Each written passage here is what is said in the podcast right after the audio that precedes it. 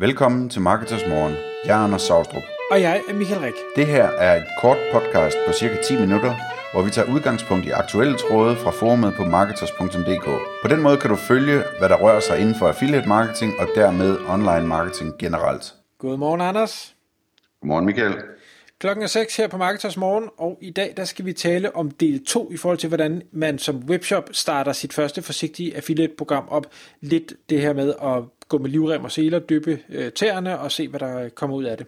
Og øh, del 1, den optog vi for nogle dage siden, så den kan man gå tilbage og lytte til, hvis ikke man har hørt den endnu. Men i dag så har vi nogle flere punkter, som er vigtige at vide som øh, ny, eller ikke en ny webshop, men en ny webshop inden for affiliate marketing-delen. Og hvad er det for nogle ting, vi har på programmet? Ja, altså vi, øh, vi kommer til at tale om, øh, om split, og jeg skal nok forklare, hvad det betyder. Så kommer vi til at tale om betingelser, øh, og om at tjekke websites, som sender trafik og salg, øh, kommunikation med affiliates og øh, opfølging med netværket. Og hvis jeg skal starte med det her med split og lige sige, hvad det er. Øh, det er jo sådan, at, at øh, et affiliate-netværk skal tjene penge på det arbejde, de laver øh, med at have affiliates klar til dig, og teknologien, og håndtere bogføringen og alt det her. Og derfor så, øh, for, så er der typisk et split, øh, og nogle affiliate-netværk øh, bruger det, at de skriver, jamen, hvis du, øh, hvis du giver 10% til en affiliate, så skal vi have 25% øh, oveni, det vil sige 12,5% i alt. Øh, og andre taler mere om split. Øh, så for eksempel den her med, med 10% og 12,5%, altså det vil sige, man, man har et administrationsgebyr til affiliate-netværket på 25%. Øhm, og det svarer til et split på 80-20, altså øh, hvis, hvis man giver øh, 10 kroner i alt, så får øh, affiliaten 8, og netværket får 2, fordi 25% af 8, det er 2 kroner, ikke? Øhm, så, så, så grunden til, at det er vigtigt at, at sætte sig ind i det her med splittet, det er, at det er faktisk ret afgørende for dels, hvor meget affiliaten får ud af det, hvilket er vigtigt for din forretning som webshop. Altså affiliate skal jo gerne tjene penge på det her. Øh, men det er også afgørende at forstå, jamen, hvordan virker det her netværk. Og, og altså, det her 80-20 split for eksempel, det, det er det, som øh, partner ads kører med. Øh, der, der findes også øh, særaftaler på meget, meget store øh, hvad hedder det, øh, annoncører, altså store webshops osv., hvor, hvor de betaler mindre rundt omkring i de forskellige netværk. Men det er, sådan, det, det er vigtigt at, at spørge sit netværk, hvad er jeres split? Øh, hvad kan jeg forvente der? der? Jeg har set eksempler på netværk, for eksempel, der har et split, der hedder 70-30 i stedet for 80-20. Øh, og det lyder jo ikke særlig forskelligt. Men, men det betyder øh, reelt set, at altså, hvis, du har, hvis du har et 80-20 split, jamen, så, så bliver der lagt 25% oveni til øh, affiliate-netværket. Hvis du har et 70-30 split, så er det omkring 43% øh, affiliate-netværket lægger oven i hvert salg som deres administrationsomkostning. Og, og det er klart, det skal man være opmærksom på og sige, men er det rimeligt det her? Øh, og hvis de gerne vil, vil øh, have 43% oveni hver gang, jamen hvad får jeg så til gengæld, som er mere værdifuldt, end hvad jeg kunne få øh, et andet sted med et, med et øh, øh, mere fordelagtigt split for affiliaten. Så, så, så jeg synes, man skal spørge om det her, i stedet for bare ligesom at sige, jamen, whatever det koster, det er lige meget. Øh, når vi så siger split, så er det også vigtigt, øh, når man går med livrem og seler, så man lige husker at regne det med, ikke? og sige, jamen, det er ikke, det er ikke de 10 procent, øh, som jeg giver til affiliaten, som bliver min omkostning. Det er de 12,5 procent, eller, eller de 14,3 procent, eller hvor meget det nu bliver, øh, som, som, som jeg kommer til at udbetale, fordi jeg skal også betale for netværket. Så det, det er splitdelen. Omkring betingelser, der, der kan vi sige meget, ikke Michael? Jo, fordi det der jo selvfølgelig er vigtigt, når man laver sådan et program, så, så bliver man nødt til at definere, hvad er det for nogle spilleregler, der skal gælde i det her samarbejde med en affiliate. Og der på de forskellige netværk, der kan man øh, gå ind og tage stilling til at sige, hvad er det en affiliate må, og hvad er det en affiliate ikke må. Og for eksempel sådan noget som øh, Google Ads eller Facebook Ads, må affiliates bruge det. Og, og når det er sagt, så er det vigtigt lige at forstå, at det ikke er et spørgsmål om, hvorvidt en affiliate må lave øh, annoncer, der leder trafik til sit eget site, som så sender trafik, øh, som så, øh, hvor de klikker på et link og sender trafikken videre til webshoppen. Det er ikke det, vi snakker om. Det har de altid lov til. Det kan du ikke som webshop øh, regulere dig ud af. Det, hvad hedder det, det, det handler om, det er, må en affiliate sende trafik gennem sit affiliate link med de her annoncer direkte til din webshop. Det vil sige, at de vil være i direkte konkurrence med dig på øh, Google AdWords, eller, eller hvad det, Google Ads og, og Facebook Ads. Og for mange webshops, der allerede har gang i øh, Google Ads og, og Facebook Ads, jamen der giver det ikke mening, øh, synes jeg ikke i hvert fald, at øh, begynde at, at lade nogle andre konkurrere med en der. Og så det, der er det vigtigt, at man går ind og siger, nej, det, det må du ikke. Så er der også noget som, øh, jamen vil du tillade, at øh, rabatkodesider og cashback sites, altså der, hvor man belønner Øh, slutkunden for at tage en, en handling. Altså hvis, hvis de køber gennem deres link, jamen, så får de 5% på en eller anden bonuskonto, eller hvad ved jeg. Øh, så, så deler de i princippet affiliate-kommissionen med kunden. Har du lyst til, at dit site optræder øh, de her steder? Og, og det skal man tage stilling til, og, og for nogen, der vil svare, at det er en god idé, fordi de sælger virkelig rigtig godt, og for andre siger, at det synes jeg ikke, det passer ikke rigtig til mit brand.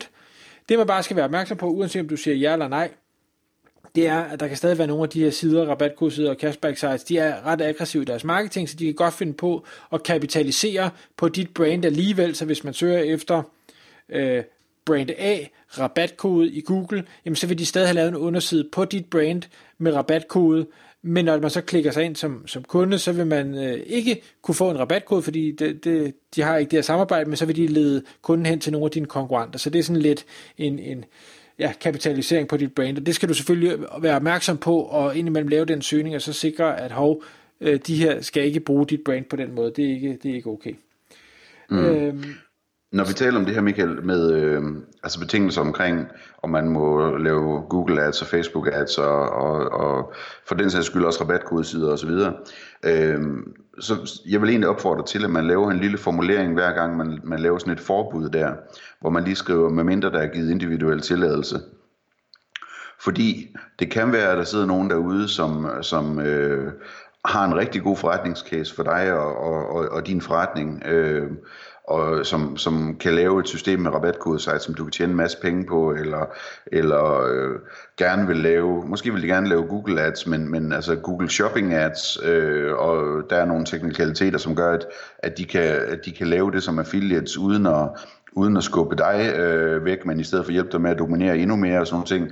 Øh, så, så jeg synes, man skal holde øh, døren på klem for det der, og sige, jamen, hvis der er nogen, der har noget, de gerne vil, vil lave, jamen så tag fat i os øh, og, og få en individuel godkendelse, så vi lige får forklaret, hvad det er, du vil, og så kan vi teste af, om det virker eller ej, og så eventuelt slukke for det igen bagefter. Ja, det, det er en rigtig vigtig pointe, og i, i forbindelse med det, øh, så det her med øh, at, at skrive tekster, det kan man også når man, øh, i de fleste netværk, når man opretter et program, Sørg for at lad være bare at skrive øh, et eller andet øh, pluderplader, plader, som du har på om også siden. Sørg for at skrive noget tekst, som øh, giver mening for affiliaten. Altså, hvad er det, du kan gøre for dem? Hvorfor er det, de skal vælge dit program? Du skal ud og sælge dig selv med alle de fordele, du har. Om det så er, at du har, altid har alle varer på lager, eller du giver markedets bedste kommission, eller du har et feed, der er fuldstændig spidseklasse, eller et eller andet i den stil. Sørg for at få det kommunikeret, sådan så en ny affiliate, der er inde og leder efter nogle programmer, og så falder over de tænker, okay, men det, det lyder som nogen, der har styr på det, øh, fordi der er rigtig mange andre, der slet ikke bruger de her tekstfelter, eller i hvert fald skriver kun noget pløderplader, og det er bare ikke motiverende. Så det,